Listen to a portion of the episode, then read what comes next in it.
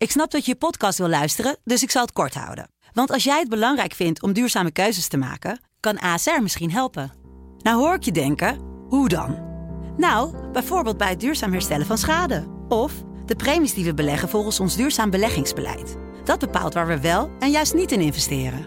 Wil je meer weten over welke duurzame keuzes ASR maakt? Ga dan naar asr.nl slash duurzame keuzes. ASR doet het. Zo, dan kan je nu lekker naar je podcast luisteren.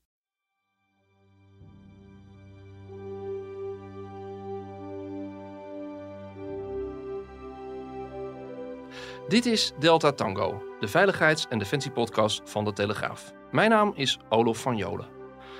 Het is een grotendeels vergeten oorlog tot frustratie van de mannen die eraan deelnamen. De militaire missie in Nederlands-Indië tussen 1945 en 1949. En als het over Indië gaat, dan domineren de verhalen over excessief geweld, standrechtelijke executies, de acties van het depot speciale troepen van kapitein Westerling. Iedere keer werden tussen, in, in die, tussen die kampen kennelijk ging ze op patrouille en dan vonden ze weer een stel mensen bij elkaar. Ja, en die schoten ze neer. Zo, zo, zo moet je dat voorstellen. Zonder een vorm van proces executeren van een aantal van deze uh, ja, rampokkers, zoals zij dat zeggen inderdaad. Over hoeveel mensen gaat het dan? Wat vertelde u? Ik heb begrepen 120. Ik, ik, kreeg de opdracht om, om te schieten, zegt hij. En toen, heeft, toen zei, heb ik gezegd, dan kan ik mijn jongens niet laten doen, dan doe ik. Hij zei, ik heb het gedaan. Maar Nederlands-Indië was voor de 200.000 vaak nog heel jonge mannen die er werden heen gestuurd veel meer dan de ophef waar de uitzending nu vaak tot wordt gereduceerd. En vandaag praat Sylvan Schoonhoven en ik daarover met generaal buitendienst Hans van Giensven, voorzitter van het Veteranenplatform. Welkom. Ik, Goedemiddag. Sylvan, ik weet niet hoe het met jou zit, maar ik, ik kom altijd in een, um, in een soort hoe heurt het-achtig hoe moeten we uh, meneer Van nou aanspreken? Ja, moeten we meneer zeggen? Of? Want we hebben wel een generaal aan tafel. Ja, uh, hoe, hoe, nou dan moeten we het ja. zelf maar vragen. Hoe, wat, wat, hoe hoort het eigenlijk? Hoe, hoort u aangesproken? Ja, hoe hoort het? Uh, ik denk, als je het heel officieel wil doen, moet je gewoon excellentie zeggen. Want dat ben ik voor de rest van mijn leven, heet het dan. Um, maar je mag hem ook gewoon Hans noemen. Uh, dat is misschien net zo makkelijk in dit gesprek. Hoe doen, hoe doen militairen dat zelf eigenlijk? Want dat vind ik wel interessant. Ik ben regelmatig onder militairen. Ja. En dan, dan hoor je toch wel, je blijft altijd wel voor, uh, voor de oud-collega's generaal of ook niet echt? Jawel, jawel. jawel. Ik, ik word nog steeds door oud-collega's uh, aangesproken met generaal. dus niet luitenant-generaal of excellentie of wat ook, maar gewoon met generaal. Zo, ja. zo kennen ze dan. Goede bekenden natuurlijk niet. Hè. Die, spreken je aan met, met je naam, zoals ook. ik bedoel, dat is geen enkel probleem. Ik maak er vaak geen probleem van. Maar je ziet dat andere mensen al terughoudend zijn. Want, eh, en ik heb dat zelf in het verleden ook wel gehad. Als ze zeggen van ja, ik ben de kolonel die en die, maar noem me maar, noem maar Jan. En dan van ja, Jan, dat klinkt zo vreemd. Ik zal hem toch maar kolonel blijven noemen. Dus ja, daar, daar voel je jezelf ook prettiger bij. Dus ja, we hebben alle varianten. Nederlands-Indië dan, hè, het, uh, het, onderwerp van vandaag. Uh, inderdaad, zoals, zoals Olof al zei, hè, daar is een beeld van, van ja, misstanden, zaken die verkeerd zijn gegaan. Ik weet ook uit mijn eigen familie bijvoorbeeld. Mijn, mijn oom is naar Nederlands-Indië gegaan. Heeft daarbij terugkeer nooit over gesproken. En dat is altijd als een soort ja, mysterie in de familie gebleven. Van wat is daar gebeurd? En ja, waarom zwijgt hij daarover? Dus dat, dat beeld heerst over, over Indië. Wat, wat is zelf uw uw gevoel bij die missie daar? Nou ja, een beetje wat jij nu ook zegt. Kijk, ik heb zelf geen, geen roots of familie die, eh, die daar vandaan komt of daar uh, is ingezet geweest. Alhoewel wel een oom inderdaad, maar die heb ik nooit zoveel gesproken. En die is er op het laatste moment geweest. Maar toen hij aankwam met de boot, toen was ik, moest ik geloof ik meteen weer terug. Uh, dus, maar de verhalen die ik dan wel hoor, en nu natuurlijk veel meer als in het verleden, omdat ik dichtbij betrokken ben als voorzitter van het veteranenplatform is wel heel vaak wat jij nu net beschrijft. Mensen die daar zijn geweest, die daar nooit over spreken uh, thuis of in de familie. En pas, pas op latere leeftijd vaak, eh, en waar het er ligt weet ik niet, uh, dat zal uh, voer voor een psycholoog zijn denk ik, dat men dan toch wel iets laat blijken. Want u heeft veel van die verhalen inmiddels gehoord. Want uh, niet alleen uh, bent u actueel uh, voorzitter van het Veteranenplatform, maar hiervoor de laatste actieve functie was inspecteur-generaal der krijgsmacht. Ja. Voor de buitenwacht, dat is zeg maar de ombudsman van Defensie. Iemand die, die overal zijn vingers heeft, zowel bij mensen die nog actief dienen als die niet meer. Dus de vetera veteraan of oud-militairen.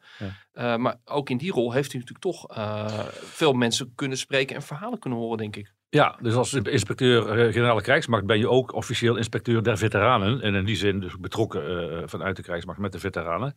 Op, uh, op allerlei niveaus, actief, actief dienend, maar ook postactief. Dus ook in die tijd heb ik te maken gehad met de Indië-veteraan. sterker nog, de, de IGK is ook in, uh, in, in, de, in, de, brief van de Tweede Kamer, waarin dit onderzoek wat nu loopt en binnenkort wordt gepresenteerd, is afgesproken, is de IGK genoemd als degene die binnen Defensie de vinger aan de pols houdt. Dus die heeft een officiële rol in dat proces zelfs. En ook in die tijd heb ik veel mensen gesproken. Ik heb zelfs in, mei, in 2017 heb ik, ik kan het nog herinneren, de eerste generatie Molukse uh, zeg maar, een podium gegeven, zoals het mooi heet. Dat is heel belangrijk voor die mensen. Dat was heel belangrijk voor die mensen. Maar, maar, ook in, in, bij die mensen hoorde je vaak van, van tweede, derde generatie uh, kinderen en kleinkinderen, dat, dat hun opa, hun vader nooit ergens over sprak uit de tijd dat ze daar zaten. En uh, dus ja, heel veel mensen die hebben opgetreden in, in, in die periode in Nederlands-Indië, die, ja, die houden veel verhalen voor zich. Hoewel van de andere kant, door de tijd heen, de afgelopen 70 jaar, zijn er ook verhaal, genoeg verhalen naar buiten gekomen. Hè. We hebben pas nog twee jaar geleden of zo een reportage gehad op tv. Waarbij een aantal uh, gewoon uh, veteranen uit die tijd hun verhaal hebben gedaan. Onze jongens op ja. Java. Ja, ja, precies. Er werd een oproep gedaan door de toenmalige regering. Dat Indië moest bevrijd worden van de Jappen. En toen zeiden we, ja, nou komen ze uit de hele wereld, komen ze ons bevrijden. En daar zitten ze nog onder de Jap. Dus, ja, dat moeten we doen. En wat dacht u daar te gaan doen? Geen flauw idee. Nee? Nee. Waar mensen heel eerlijk vertelden uh, hoe ze erin stonden en wat er gebeurd was in hun tijd. Hoeveel mensen zijn er eigenlijk nog over van die groep? Hoeveel zijn er nog in leven? Ja, dat is een goede vraag. Dat, ik, ik, heb een keer ergens iets van 4000 gelezen. Ja, volgens mij is dat een redelijk accuraat getal. We hebben ja, laatst uh, een groot verhaal gehad uh, in de krant ook over, over de Indië-veteranen prachtig interview gehad met, uh, met een meneer van uh, 94, Gerard van der Lee. Ja, ik ken hem, ja. ja enorm ja, indrukwekkende man, hè? Ja, mooi man. Ja, en... Ik, ik, ik, ik, hoop dat als ik 94 ben, dat ik nog net zo, nog zo scherp ben. Hij is scher scherp. En, en we, we, lieten hier foto's zien aan een collega van de fotoredactie. En ik vroeg aan hem, hoe oud denk je dat hij is? En toen zei hij, nou, ergens achter in de 70. Dus ja. hij zat er 20 jaar naast. Maar die, ja, die, die kleurde dat, die begon dat in te kleuren. Maar toen hoorde ik inderdaad in die, in die, in die marge van dat ik dat verhaal maakte ook dat het ongeveer zo ja, een paar duizend mensen nog zijn. Ja, en, en Gerard heel actief op, op, dat front. Hij heeft twee boeken geschreven. Hè. Onze Jan in Indië heeft hij geschreven en uh, geïllustreerd uh, uitgaven. Hij heeft ook het monument van de verbinding ontworpen, wat in Roermond is gebouwd. op, bij het Nederlands-Indisch monument. En dat is dat is, symbolisch, dat is geen symbolisch, echt monument. Maar dat, dat geeft de verbinding weer tussen uh, de tijd Indonesië, het Nederlands-Indisch monument. En daarnaast is namelijk het, het monument van vredesoperaties. Ja. Uh, van de modernere uh, missies, zeg maar. En, en dat monument, ja, dat symboliseert dan de overgang, of de verbinding tussen die twee. Dat heeft hij ook ontworpen en daar neer laten zetten. Maar wat, wat is uw beeld van dat conflict nou? zo je tot één beeld kan komen. Waarom? Uh, dat, dat, is natuurlijk heel moeilijk, want je bent er niet zelf bij betrokken geweest. Er is heel veel over geschreven en verteld. Uh, met allerlei emoties trouwens ook. Uh, kijk, dat was het, einde van de koloniale tijd van Nederland. Dus dat, we hadden zelf een oorlog achter de rug hier in Europa. Nederland was net bevrijd van de Duitsers. En op dat moment hadden wij geen voet meer aan de grond in het voormalig Nederlands-Indië. Dus de vraag was eigenlijk, kan ik me voorstellen, wat gaan we daarmee doen? En hoewel de internationale internationale partijen vonden dat Nederland zeg maar, dat moest beëindigen, die, die, periode, was Nederland daar nog niet aan toe, de politiek. Dus die zeiden, ja, dat willen we wel gaan doen, maar wel op onze condities, noem ik het maar. Dus uh, ze wilden eigenlijk eerst weer een voet aan grond krijgen, om vervolgens dan van daaruit te gaan kijken hoe we Nederlands-Indië uh, onafhankelijk konden maken. En dan liefst in een soort federatieve rol met Nederland. Dat was een beetje het idee, politiek gezien in die tijd. Dus um, van daaruit heeft men toen gehandeld. Ja, de geest was al uit de fles daar inmiddels en liet zich niet zo makkelijk terugduwen. Nee, nee, en dat was ook een beetje onbekend op dat moment in Nederland. Kijk, in 1942 zijn de Japanners daar gekomen, uh, die hebben de zaak overgenomen. Die hebben natuurlijk daar een paar jaar gezeten. Uh, die, zijn, die hebben gecapituleerd. Nederland had op dat moment geen machtsbasis in, in Nederlands-Indië. Dus de vraag was, wat gaat, gaat daar gebeuren? Nou, nou, Sukarno heeft toen de onafhankelijkheid uh, in de proclamatie uh, uh, uitgeroepen op 17 augustus 1945. Maar ja, dat heeft iemand die roept iets. Wat voor status heeft dat dan? en dat werd ook niet erkend op dat moment natuurlijk. en de geallieerden hadden toen nog het gezag in, in, in, in Indonesië, het voormalig Nederlands-Indië, de Engelsen met name. En de Nederlanders zouden daar, dat, daar naartoe gaan om dat gezag weer over te nemen en de Engelsen weer af te lossen. En, dat was op dat moment zeg maar, de, de, toestand. En uh, ondertussen is er natuurlijk na de oorlog was er chaos. Er was er geen enkele uh, leiding. de onafhankelijkheid werd uitgeroepen, maar er was geen enkele partij of een gezagsstructuur die dat in de hand had of kon houden. Allerlei partijen zagen hun kansen om, om iets te doen, of af te rekenen, of te plunderen, of te moorden, of wat dan ook. Nou, en, en dat is natuurlijk een vreselijke periode geworden in eerste instantie. Uh, eind 45, begin 46. De Bersiap-periode. Wat wij in Nederland kennen, heb ik begrepen inmiddels als de Bersiap. en dat we, we, we, zeggen het nog wel, maar misschien dat wij daar problemen mee krijgen. Als nee, dat hoop ik niet. En ik ga Die term ligt inmiddels ook alweer onder vuur. ik ga jullie daarbij uh, steunen hoor. Want dat is natuurlijk gewoon een fase in de Nederlandse geschiedenis die als zodanig bij alle Nederlanders bekend is. Ja. Die kun je niet schrappen. Dat andere mensen er anders over denken of een ander woord gebruiken. Prima, maar dat is niet de Nederlandse geschiedenis. Nee, nee. En maar het is natuurlijk ook, hè, wanneer u er als uh, militair vakman naar kijkt, was het natuurlijk ook een hels moeilijke situatie om dat militair het hoofd te bieden. Want uh, wat, ik ervan begreep is dat ze maar zeggen, de, de, het knil wat er was, Koninklijk Nederlands-Indisch leger, wat daar zat, was vooral nou ja, bijna een soort aangeklede politietroepenmacht. was vooral ordehandhaving. en toen ze teruggingen, toen Nederland daar troepen toen naartoe stuurde, kwam je eigenlijk in een volle contra-guerrilla die je moest gaan voeren. Nou ja, ik ben er niet bij geweest, maar uit de overlevering weet ik inderdaad dat uh, het, chaotisch was, onoverzichtelijk. Er was geen, reguliere tegenstander, hoewel dat soms wel wordt beweerd met hè, de, de Indonesische uh, troepen. Maar daartussendoor liepen sowieso allerlei andere partijen. Dus hoe ga je daar als, als, uh, als krijgsmacht mee om? Dat is een beetje de vraag. Hè? Guerrilla-achtige oorlog hadden wij geen ervaring mee als Nederlanders. We stuurden er überhaupt natuurlijk Nederlandse soldaten naartoe. Die, ja, die kwamen hier uit de klei. Het platteland. Die hadden nog nooit verder als het dorp gekeken. Hadden net een oorlog achter de rug. Kwam voor de eerste keer uh, buiten de deur. En die drop je dan aan de andere kant van de wereld in de, in de jungle. En succes ermee. En in een hele andere cultuur. Met allerlei andere gewoontes. En uh, ja, soms vreselijke omstandigheden. Ja, wat, hoe ga je daar optreden? Dus uh, ik denk dat ook de Nederlandse krijgsmacht moest nou, ontdekken hoe je daar het best effectief kan optreden inderdaad. Die periode die, die is uh, steeds meer te boek komen te staan als uh, omstreden. Hè, de rol die Nederland daarbij uh, gespeeld heeft. Nu is aan de orde het decolonisatieonderzoek. Dat wordt op 17 februari gepresenteerd. Ja. daar is dat veroorzaakt onrust hè, bij de resterende veteranen die daar geweest zijn. Ja. Merkt u dat ook, die, die onrust bij die groep? Ja, absoluut. Al 4,5 jaar natuurlijk. Want het begon eigenlijk, of het begon, het werd in gang gezet met het boek De brandende kampongs van de generaal Spoor dat inmiddels bij de heruitgave volgens mij alleen de brandende kampongs heet, uh, van Remy Limbach. En, en, en dat, dat, dat, uh, nou, dat, dat, gaf toch al wat uh, reuring, noem ik het maar. Waarbij, eh, nou ja, de veteranen vonden, die daar hebben opgetreden, dat ze daar als oorlogsmisdadigers werden weggezet in, in dat boek.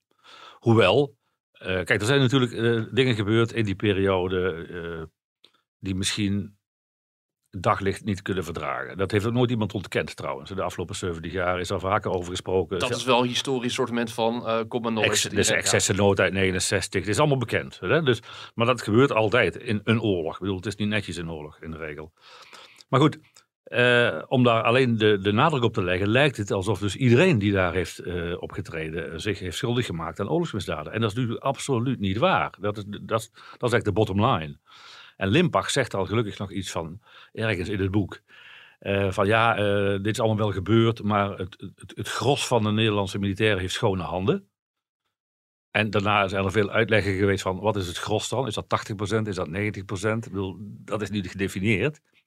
Maar het houdt wel in dat de, de, de, meeste Nederlandse militairen die daar opgetreden hebben, naar eer en geweten hun werk hebben gedaan. En ook hele goede dingen hebben gedaan trouwens in humanitaire steun. En dat er excessen zijn gebeurd, dat klopt. En, en, en die, daar mag je best over schrijven en, en, spreken. Daar mag je ook uh, rechtszaken over voeren. Dat moet bijna.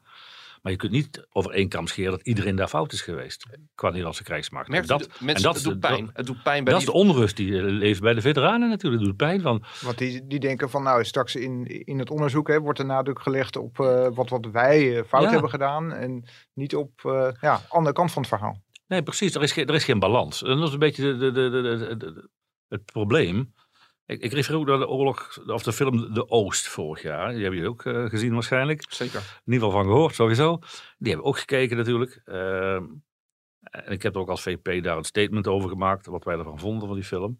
Kijk, alle fragmenten in die film. Die zullen best wel ooit in die vier jaar ergens eh, hebben plaatsgevonden. Maar als je die in anderhalf uur achter elkaar plakt. En dan de suggestie wekt dat het alleen maar zo was. In die vier jaar dat wij daar hebben gezeten. Dat is natuurlijk onzin. Dat schept een verkeerd beeld. En ik zeg al, de waarheid bestaat niet. Hè? It's all about perception. Het is maar net hè, welke eh, eh, waarheid jij je creëert. Dus bij, en vooral bij leken, die kijken dan anders tegenaan als mensen die ingevoerd zijn. Dus die film, we ook van gezegd, die is niet geschikt om educatief te gebruiken. Omdat het gewoon ook een heleboel artistieke vrijheid van de filmmaker in zit. Nou, en dat is, dat is bij die geschiedschrijving ook. Hè, er wordt van alles gezegd. En ik zeg niet dat dingen niet zijn gebeurd. Maar het is maar net hoe je het, c'est la ton qui fait la muziek, hoe je het opschrijft. En welk effect je wil bereiken met dat, als mensen dat lezen. Nou, eh Limpach, brandende kampongs, alleen de titel al. Dat eh, wekte onrust bij de mensen. Is, eh, met de veteranen natuurlijk en de nabestaanden daarvan. Dat onderzoek is toen breed opgezet, tenminste, dat was de bedoeling vanuit het kabinet. Nou, ga maar onderzoeken dan die periode. Eigenlijk om voor eens en voor altijd eens af te rekenen met al die wilde verhalen die rondgaan. Drie gerenommeerde instituten en een heleboel eh, wetenschappers die nou eens echt de tijd gaan nemen, vier jaar, en het juiste budget daarvoor krijgen om in een brede context te gaan beschrijven, geschiedkundig, wat is er gebeurd? Waarom is dat dan gebeurd? En hoe is dat dan gebeurd? En dan met alle invalshoeken, de Indonesische, de Nederlandse, juridisch, politiek, militair, om een goed overzicht te krijgen. Nou, en dat juist uiteindelijk, uiteindelijk iedereen toe. En eh, is het resultaat straks eh, tevredenstellend? hè? Want, want, je kunt natuurlijk tegenwerpen van ja, er- waait op dit moment zou je kunnen zeggen ook eh, door de academische wereld een soort wind van weg met Nederland. Hè? Dat, dat heeft te maken met het slavernijverleden en zo, met de VOC, waar kritisch naar wordt gekeken. Gaat dat ook, hè, dat, dat, dat woke-virus eh, zou je het zou kunnen noemen, heeft dat ook zijn, zijn stempel op dit onderzoek, denkt u? Ja, absoluut. Kijk, tot nu toe beschreef ik het positief. Goed dat er een onderzoek kwam en dat veel mensen daarmee bezig waren en daar de tijd voor genomen is. Alleen als we nu kijken, als we de signalen, want de presentatie is nog niet geweest, dat is 17 februari. En er zijn inmiddels 12 boeken geschreven in dit onderzoek. Eh 11 delen eh, plus een slotwerk heet het dan. En dat is een soort samenvatting van die 11 delen. De brochure is trouwens wel uit, hè, sinds 30 november vorig jaar. Was ook een verrassing trouwens. Plotseling was er bij de New Amsterdam Press was er een brochure uitgekomen waarin eh, alle twaalf de boeken staan met titel en korte eenhoudsopgave. En die titel, wat vond u ervan? Want volgens mij... eh, Nou, daar sloegen we meteen op aan op de titel natuurlijk. Want ik, we hebben ook een statement daarvan afgegeven. En ik, ik heb toen mijn zorgen uitgesproken. Want als de titel de lading moet dekken, dan hou ik me hard vast. Want ik heb het niet in mijn hoofd zitten. Maar het begint in ieder geval met eh, over de grens. Hè? En dat is niet de fysieke grens van land naar land, eh, zoals het... eh, eh, en dan het excessieve geweld eh, bij de onafhankelijkheid. eh. Excessief Nederlands geweld. Ne- Nederlands geweld. Nou, dat is een heel belangrijke toevoeging. Excessief. Dus als je zegt van nou, als dat de lading dekt, dan, dan ben ik benieuwd wat ze allemaal gaan zeggen en vinden. Dus daar maakten we ons wel zorgen om. En in de tussentijd zijn er allerlei signalen gekomen waarbij, ik denk precies wat je net beschreef, Silvan, dat we daar bang voor zijn. Dat een aantal mensen toch in de huidige tijd met hun eigen opvattingen en waarden en normen en zoals zij naar de wereld kijken, dat willen laten terugkomen in dit onderzoek. En daar waar wij dachten van het begin af aan, want dat was de intentie. Doe het breed, pak alle invalshoeken en van alle kanten belichten, hè, wat eh, de bedoeling was. Wordt nu zelfs door de onderzoekers erkend, en volgens mij zelfs in jullie krant afgelopen zaterdag, eh, zegt de onderzoek van nee, dat was nooit de bedoeling. We, we- we willen ons concentreren en focussen op het excessief Nederlands geweld. Dat was de bedoeling.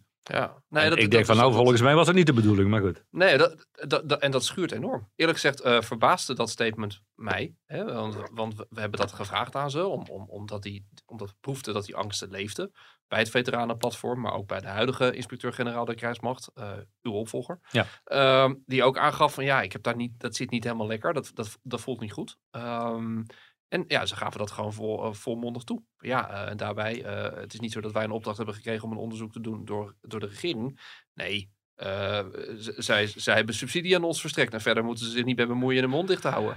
Ja, dat zijn wetenschappers. Hè? Kijk, als militair die krijgt een opdracht, die voert hij uit. Een wetenschapper die heeft een doel en die, die, die, streeft dat na. dus in, in, in, die zin, ja, daar kun je over discussiëren. En trouwens, dat is een interessante vraag hebben ze dat geld gekregen om de opdracht van de regering, die toch een bepaalde intentie had, uit te voeren. Dat hebben ze blijkbaar niet gedaan. En ben benieuwd hoe de regering daarop gaat reageren dan. Ja, dat is een hele boeiende. Als je, als je kijkt naar wat er op papier zou moeten worden gezet, waar zou je dan op uitkomen? Van, hè, uh, er zijn misstanden geweest. Nederland is uh, hier en daar zijn boekje buiten gegaan. De, de, de, tegenstanders ook. Was het, was het iets van 50-50? Van het, het, het geweld kwam van beide kanten en ook de, ook de, de grensoverschrijdingen kwamen van beide kanten? Of hoe, hoe ligt die, die balans wat u betreft? Ja, dat is natuurlijk de, de one million dollar question. Um, dat is heel moeilijk te achterhalen. Uh, als je, het is net hoe je vraagt en aanspreekt. Kijk, dingen die wel duidelijk zijn, is dat ook vanuit de Indonesische kant zijn er natuurlijk vreselijke dingen gebeurd. Uh, wat bijvoorbeeld? En niet alleen maar uh, mensen uh, om het leven gebracht, wat in oorlogen vaak gebeurt, maar dan ook nog meteen vervolgens in stukjes gehakt, bijvoorbeeld. martelingen, vreselijke dingen met vrouwen en kinderen uitgevoerd. Er zijn legio verhalen van bekend, met name ook in die Bersiap, maar niet alleen in de Bersiap-periode. dus ja, uh, van die kant was er ook vreselijk geweld. Van de Nederlandse zijde, ja, ik zeg altijd militairen, je wordt als krijgsmacht ingezet om geweld te gebruiken als, door de regering. Anders hoef je geen militairen te sturen, laten we dat vooropstellen. Uh, en, en ik, ik, die hebben natuurlijk regulier opgetreden, hè? zoals militairen uh, doen in een gevecht. Die hebben misschien ook op bepaalde momenten hun zelfbeheersing verloren. Sommige mensen, dat kan. Die hebben misschien onterecht mensen uh, om het leven gebracht. Misschien ook wel uit reactie op wat er gebeurde.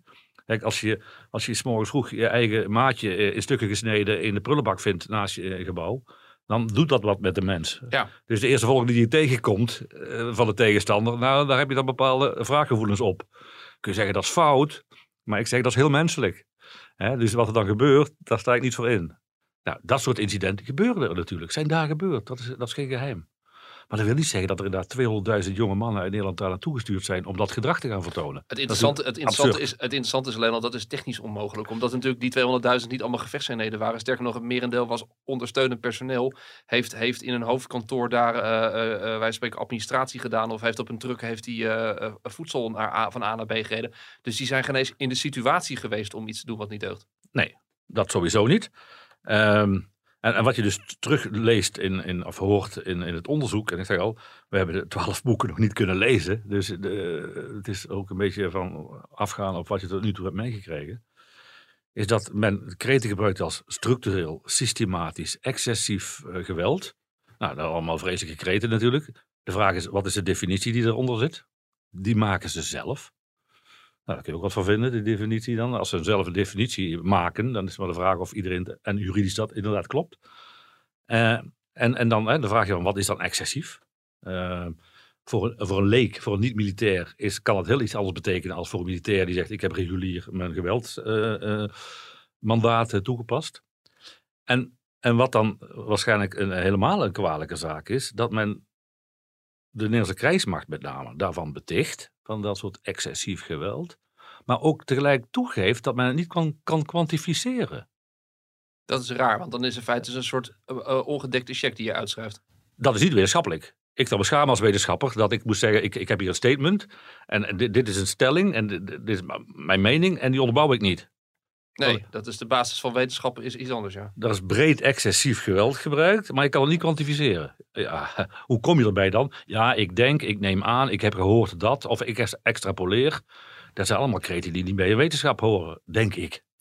Is dreigt dan de situatie dat het onderzoek straks uh, ja, niet historisch verantwoord is, maar ideologisch gedreven? Nou ja, ik ben, ik ben geen, uh, geen arbiter wat dat betreft. Ik ben ook geen wetenschapper wat dat betreft. Wat ik tot nu toe gehoord heb, denk ik dat er heel veel ideologie achter zit. En het is wat je straks zelf aangaf. We, we leven in een tijd dat alles wat we in het verleden gedaan hebben op een of andere manier slecht is. Hè? Ik bedoel, los van Zwarte Piet, uh, uh, Piet Hein, Pieter van Koen, slavernij. Ja, slavernij is terecht slecht, maar goed, die hebben we lang afgezworen natuurlijk. de Gouden Eeuw mag dat niet meer zo heten. Indonesië hebben we alleen maar slechte dingen gedaan. Er zijn nogal wat antikoloniale tendensen tegenwoordig in bepaalde groeperingen. Die zeggen we hadden dan nooit mogen zitten in Indonesië. Nou, misschien ben ik het daar wel mee eens. Wat deden we daar in godsnaam 350 jaar lang? Maar dat is de vraag niet. Dat was de tijd van toen, vond men dat normaal. Iedereen in de wereld vond dat normaal. Dus kun je nu wel zeggen dat is niet goed. Nee, met de huidige waarden en normen zouden we dat niet meer doen. Dat klopt. Dus je moet wel kijken, als je geschiedenis wil beschrijven, naar de context van die tijd. Dan ben je objectief. Maar ik vrees wat er nu gebeurt, is geen objectieve, maar subjectieve geschiedenisbeschrijving. En in dit kader vind ik wel aardig. Ik heb pas een, een wetenschapper horen vertellen, dat was bij de veteranenlezing. Die zei letterlijk: de geschiedenis zijn feiten die vastliggen in het verleden. Feiten die vastliggen in het verleden. En historici die beschrijven de geschiedenis vanuit hun eigen opvatting, tijdsgeest en waarden en normen. Zeg, maak dan een vraag stellen. Dat betekent dus dat onze geschiedenis nooit vast ligt. Het is maar net wat de geschiedschrijver van die tijd daarvan vindt. Daarvan ja. vindt. Ja, dat is waar. En hij stond me aan te kijken. Hij wist eigenlijk niet precies wat hij moest zeggen. Hij kon alleen maar ja zeggen natuurlijk. En, en, en dat, dat is hier ook een beetje natuurlijk. We kijken nu heel anders naar die tijd dan toen. Maar wat wil je weten? Wil je verklaren wat er toen gebeurde in die context? Of wil je nu gaan oordelen of dat goed was of niet?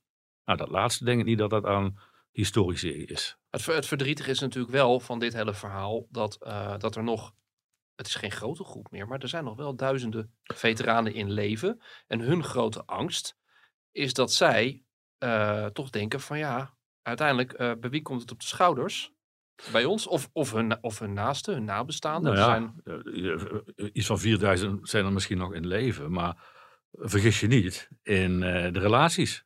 Uh, de kinderen, de kleinkinderen, die ook opgegroeid zijn met dat verleden. En die daar ook, die zien ook niet graag hun vader of, of, of grootvader besmeurd worden door verhalen die misschien niet eens waar zijn.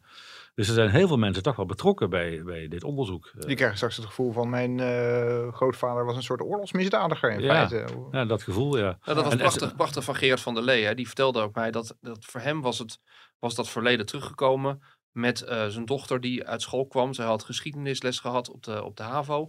Uh, en uh, zij had een beetje besmuikt gevraagd aan, aan, aan Gerards vrouw toen, toenmalige vrouw. mama, was papa net, net als de SS'ers in Auschwitz? Ja, dat, dat is er nogal eentje.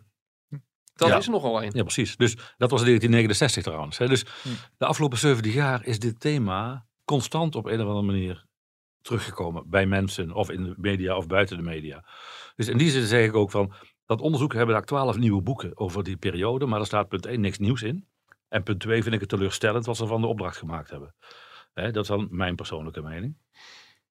Uh, dus ik heb ook begrepen dat het zijn niet alleen de veteranen, maar hun nabestaanden, zoals ik zei, uh, die hierdoor geraakt kunnen worden. Maar ook de Nederlands-Indische mensen.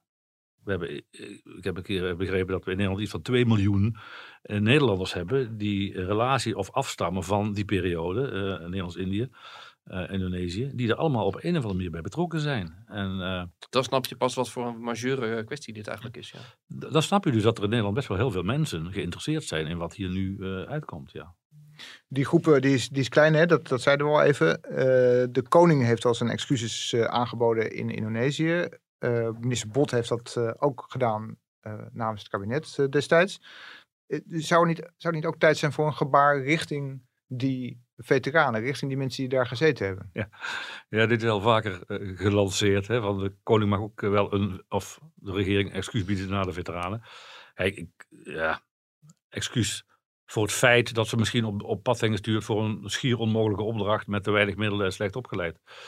Dat zou op zich geen misplaatste excuus zijn. Ik ken nog, ik ken nog zo'n missie waarvoor dat excuus gemaakt is, uh, niet zo lang geleden. ja, dat klopt. Ja. ja. ja, ja. En bij uh, Srebrenica was dat, hè? Dus, uh, exact, ja. Dus ik weet, niet, ik, ik weet ook niet hoe de regering natuurlijk gaat reageren op dit onderzoek en hoe de, ministeries hierin staan. Dus dat zal binnenkort blijken. Op de een of andere manier is de herkenning van je, van je militaire achtergrond iets, iets, iets, iets heel warms, iets, iets heel fijns. Omdat je weer beseft van, oh ja, in, in het leger kom je samen en je, je krijgt allemaal hetzelfde aan. Maakt niet uit waar je vandaan komt, die daar, eh, allerlei shizzle. Je moet het doen met elkaar. En dat, en dat, en dat lukt dan ook. En, dan, en dat stukje kameraadschap en dat broederschap wat je daar bijgebracht krijgt dat is in de rest van de, van de burgermaatschappij helemaal niet meer deel. Daar moet je alleen maar aan jezelf denken. Eh, het voelt als, als broeders. Gewoon, gewoon, het maakt me niet uit hoe je denkt, wat je zegt, wat je doet. Als ik je nodig heb, ben jij er. Ja, dat is heerlijk om dat terug te vinden in deze eenlingenmaatschappij. Zeker, dat zal ik niet ontkennen. We gaan een stap maken. Ehm, en eigenlijk een vrij grote stap. Van de Indië-veteranen gaan we over een, een, andere doelgroep toch ook van u eh, spreken. De leden van uh, In het Gelid voor Vrijheid. Een clubje mensen, deels veteraan, deels alleen maar uh, oud-militair. dat voor behoorlijk wat discussie op dit moment zorgt. want ze zijn als een soort zelfbenoemde ordendienst treden ze op bij coronademonstraties. u heeft zich eigenlijk vrij vroeg publiekelijk ook gemengd in, in de hele discussie die, die daarover ontstond. en het viel me eigenlijk op dat u dat ja, behoorlijk genuanceerd deed eigenlijk wel. Uh, ja, nou ja, kijk, dit verschijnsel is van begin vorig jaar, hè, de eerste keer, Malieveld, als ik me niet vergis. Uh, in het Museumplein. En, maart, maart vorig jaar. Ja, maart vorig jaar. Uh, toen was er heel veel commotie. Ik was toen nog niet betrokken bij het Veteranenplatform trouwens. Er was meteen wel een heleboel commotie op social media en zo. Wat zijn dat voor mensen? Wappies, het zijn geen echte militairen. En ze, ze verkleden zich als carnaval, weet ik veel. Al die kreten. Ik, ja, ik was er niet zo mee bezig. Maar toen, toen ik dus bij het VEP voorzitter werd. Nee, in de tussentijd had ik nog een podcast gezien van die mensen. En ik dacht van, hé, hey, dat is interessant. Ze hebben, ze hebben een, een doel, ze hebben een, eh, een plan, ze hebben een overtuiging. Eh, dat haal je niet uit de social media natuurlijk, ook niet uit de beelden. Dus ik, ik, werd, ik vond het wel interessant op zich. En toen, toen ik voorzitter werd, zeg hebben wij ooit met die mensen gesproken? Ja, nee, zo wappies. Ik zei, nee, het zijn, het zijn echt veteranen. Dat is niet waar, ze zijn verkleed. Ik zei, nee, ze zijn echt veteranen. Ja. Dus ik, ik, vind, ik, vind, het leuk dat we over die mensen spreken, maar ik wil ook graag hun eigen mening uit eerste hand uh, weten. Dus ik heb een afspraak gemaakt met die club. En aangehoord van waar ze voor stonden, wat, wie ze zijn, wat ze doen. En het klopt, het zijn veteranen en oud-militairen, inderdaad. Uh, die een bepaalde overtuiging hebben dat ze moeten optreden in Nederland om de democratie te beschermen. Uh, omdat er nogal escalerend geweld zichtbaar was vanuit de politiekant. En daarvoor vonden ze dat ze daar tegen moesten optreden. Tenminste, optreden in de zin van ertussen gaan staan als, als een beschermingsring. Dus niet tegen de politie, niet tegen de betogers, maar gewoon neutraal. Dat was hun idee. Ja. Nou, ik zeg van nou, ik, ik vind het altijd mooi als mensen ergens voor gestreden zijn en uh, ambitie hebben en dat ook uitvoeren. Maar ook bijgezegd dat het totaal ongepast was om dat op deze manier te doen. Met name het element dat ze het in uniform deden. Dat ze het in uniform delen. Het is niet uniform, Het, is, het is deels strafbaar. Het is, het, is ook, het is ook niet gepast. Niet gepast in de zin van dat je uh, suggereert dat de veteranen, blijkbaar in dit geval, allemaal zeg maar, die mening zijn toegedaan en, en, en, en zo willen optreden. En dat is absoluut niet het geval. Dus je moet, die suggestie mag je niet wekken. Het is misschien strafbaar omdat je het uniform niet eens mag aan hebben. Maar ja, ze hebben, ze hebben deels... Uh, spijkerbroek eronder, hè? Spijkerbroek met... Uh, dus uh, hoe strafbaar dat is, weet ik niet. Van de andere kant zijn ze wel strafbaar volgens mij, zoals het uitspreken. Op de wet van de, de weerdiensten, geloof ik. de 19, weerkorpsen. Weerkorpsen, hè, want ze, ze willen namelijk een soort ordendienst zijn. Dat mag helemaal niet. Dus, dus, dus maar goed, daar laat ik verder niet, niet, over uit. Maar ik heb in ieder geval aangegeven dat ik hen begrijp maar totaal niet eens kan zijn met eh, hoe ze dat doen en wat ze aan het doen zijn. En daar hebben we ook als federale platform afstand van genomen. Ook daar weer hè, met, met een statement. Dus als mensen zeggen, wat vinden jullie ervan? Ja, daar staat het. Het is niet gepast, het is, het is strafbaar, je moet het niet doen. Uh, en als je dat toch van je wil laten horen, doe het dan vooral als burger in, in, in de zin van... nou ja, misschien in wat voor uitdossing dan ook. Ik heb al een keer gesuggereerd, doe een oranje hesje aan of zo. ja, want geel hebben we al. Geel. ja, ja maar, maar doe dat niet als militair. Dat is, uh, dat is uh, absoluut niet de bedoeling. Nee. Maar er is bij u eigenlijk meer, meer begrip dan bij heel veel andere veteranen die daar buitengewoon fel op zijn. Hè? Die, die zeggen van het is ja, nou schande, de, ons uniform wordt besmeurd. En die zijn, die, dat maakt heftige gevoelens los bij, uh, nou, bij veel militairen en oud-militairen. Ja, ik ben zat daar wat, wat, wat rustiger in. Ja, ik sta wat rustiger in. Ik ben niet zo van die emotionele uitbarstingen. Kijk, ik, ik, ik keur het af. En ik zeg, als ze strafbaar zijn, moet je ze oppakken, moet je ze straffen, klaar. En uh, het heeft in mijn, uh, voor mij niet geen, geen zin om daar Ze hebben die mensen constant te beschimpen en door het slijk te halen. Ik bedoel, het is fout wat ze doen, dat is duidelijk. Dat heb ik ze verteld, uh, dat zijn ook duidelijk. Kijk, maar ik heb ook heel veel meningen gezien en heel veel reacties gezien van uh, mensen. Ja, het zijn niet eens veteranen. Ja, het zijn wel veteranen. Want, want veteranen doen dat niet. Jawel, dus. Nou, dat, is, dat is eigenlijk heel interessant, hè? Want ik, ik, ik, ik volg ook best wel een hoop uh, militairen, oud-militairen uh, op sociale media, LinkedIn. En wat mij opvalt is dat er, uh, ik met Sylvan, en we hebben het er ook wel over gehad, dat er toch, dat er best wel een redelijke grote groep mensen tussen zit die, uh, die anti-corona-beleid zijn, die grote moeite met QR-codes hebben, anti-vaccin zijn. En ik vind dat zo wonderlijk om te zien dat het ook in die doelgroep leeft, omdat uh, dat ze, zullen maar zeggen, tijdens hun actieve carrière ja, zullen we zeggen, heel strak volgens uh, regels van gezag en, uh, en, en, uh, en, en, dus ook namens het gezag opgetreden hebben. Het, is toch een rare discrepantie? Of zie ik iets, of zie ik dat verkeerd? Nou ja, of je het verkeerd ziet, weet ik niet. Kijk, een, een, een veteraan hebben met elkaar, een veteraan hebben met elkaar gemeen dat ze in het buitenland namens die land militair hebben opgetreden. Dat is de enige gemeenschappelijke deler. Voor de verder rest is het een afspiegeling van de Nederlandse bevolking. Dus je hebt, je hebt onder, onder uh, veteranen net zoveel mensen die uh, het een schande vinden dat je de QR-code moet laten zien als onder de andere mensen. Ja, en, en je hebt ook veel veteranen bij deze club trouwens, die als dienstplichtig veteraan zijn geworden. Dus die hebben maar heel tijdelijk in, in de defensie gediend. Die zijn in Libanon geweest of waar dan ook. Zijn daar veteraan geworden. En daarna zijn ze gewoon, gewoon tussen haakjes, uh, de burgermaatschappij als burger hebben ze zich verder voortbewogen. Dat is een andere veteraan, denk ik, die heeft een andere achtergrond zoals jij hem beschrijft, dan een beroepsmilitair zoals ik, die 40 jaar lang binnen Defensie heeft gewerkt en daar veteraan is geworden. Dus je kunt niet alle veteranen over één kam scheren. Het zijn allemaal verschillende mensen die een status uh, hebben die veteraan is. Maar ze geldt zo bij het krijgen van de veteranenstatus word je niet meer een heilig verklaard. Hè? Dus, ja. ja, nee. dat, dat is misschien wel een, een, een punt inderdaad. Hè? Dat dat gevoel uh, van veteranen dat ze niet begrepen worden. Dat, dat lijkt een soort terugkerend thema te zijn. Uh, dat zie je hierbij. Dat, uh, dat zie je in het dossier rond Nederlands-Indië. En ja, u heeft zelf vorig jaar ook in de, een beetje in de spotlights gestaan vanwege Afghanistan. Hè, het proces rondom de slag bij Chora.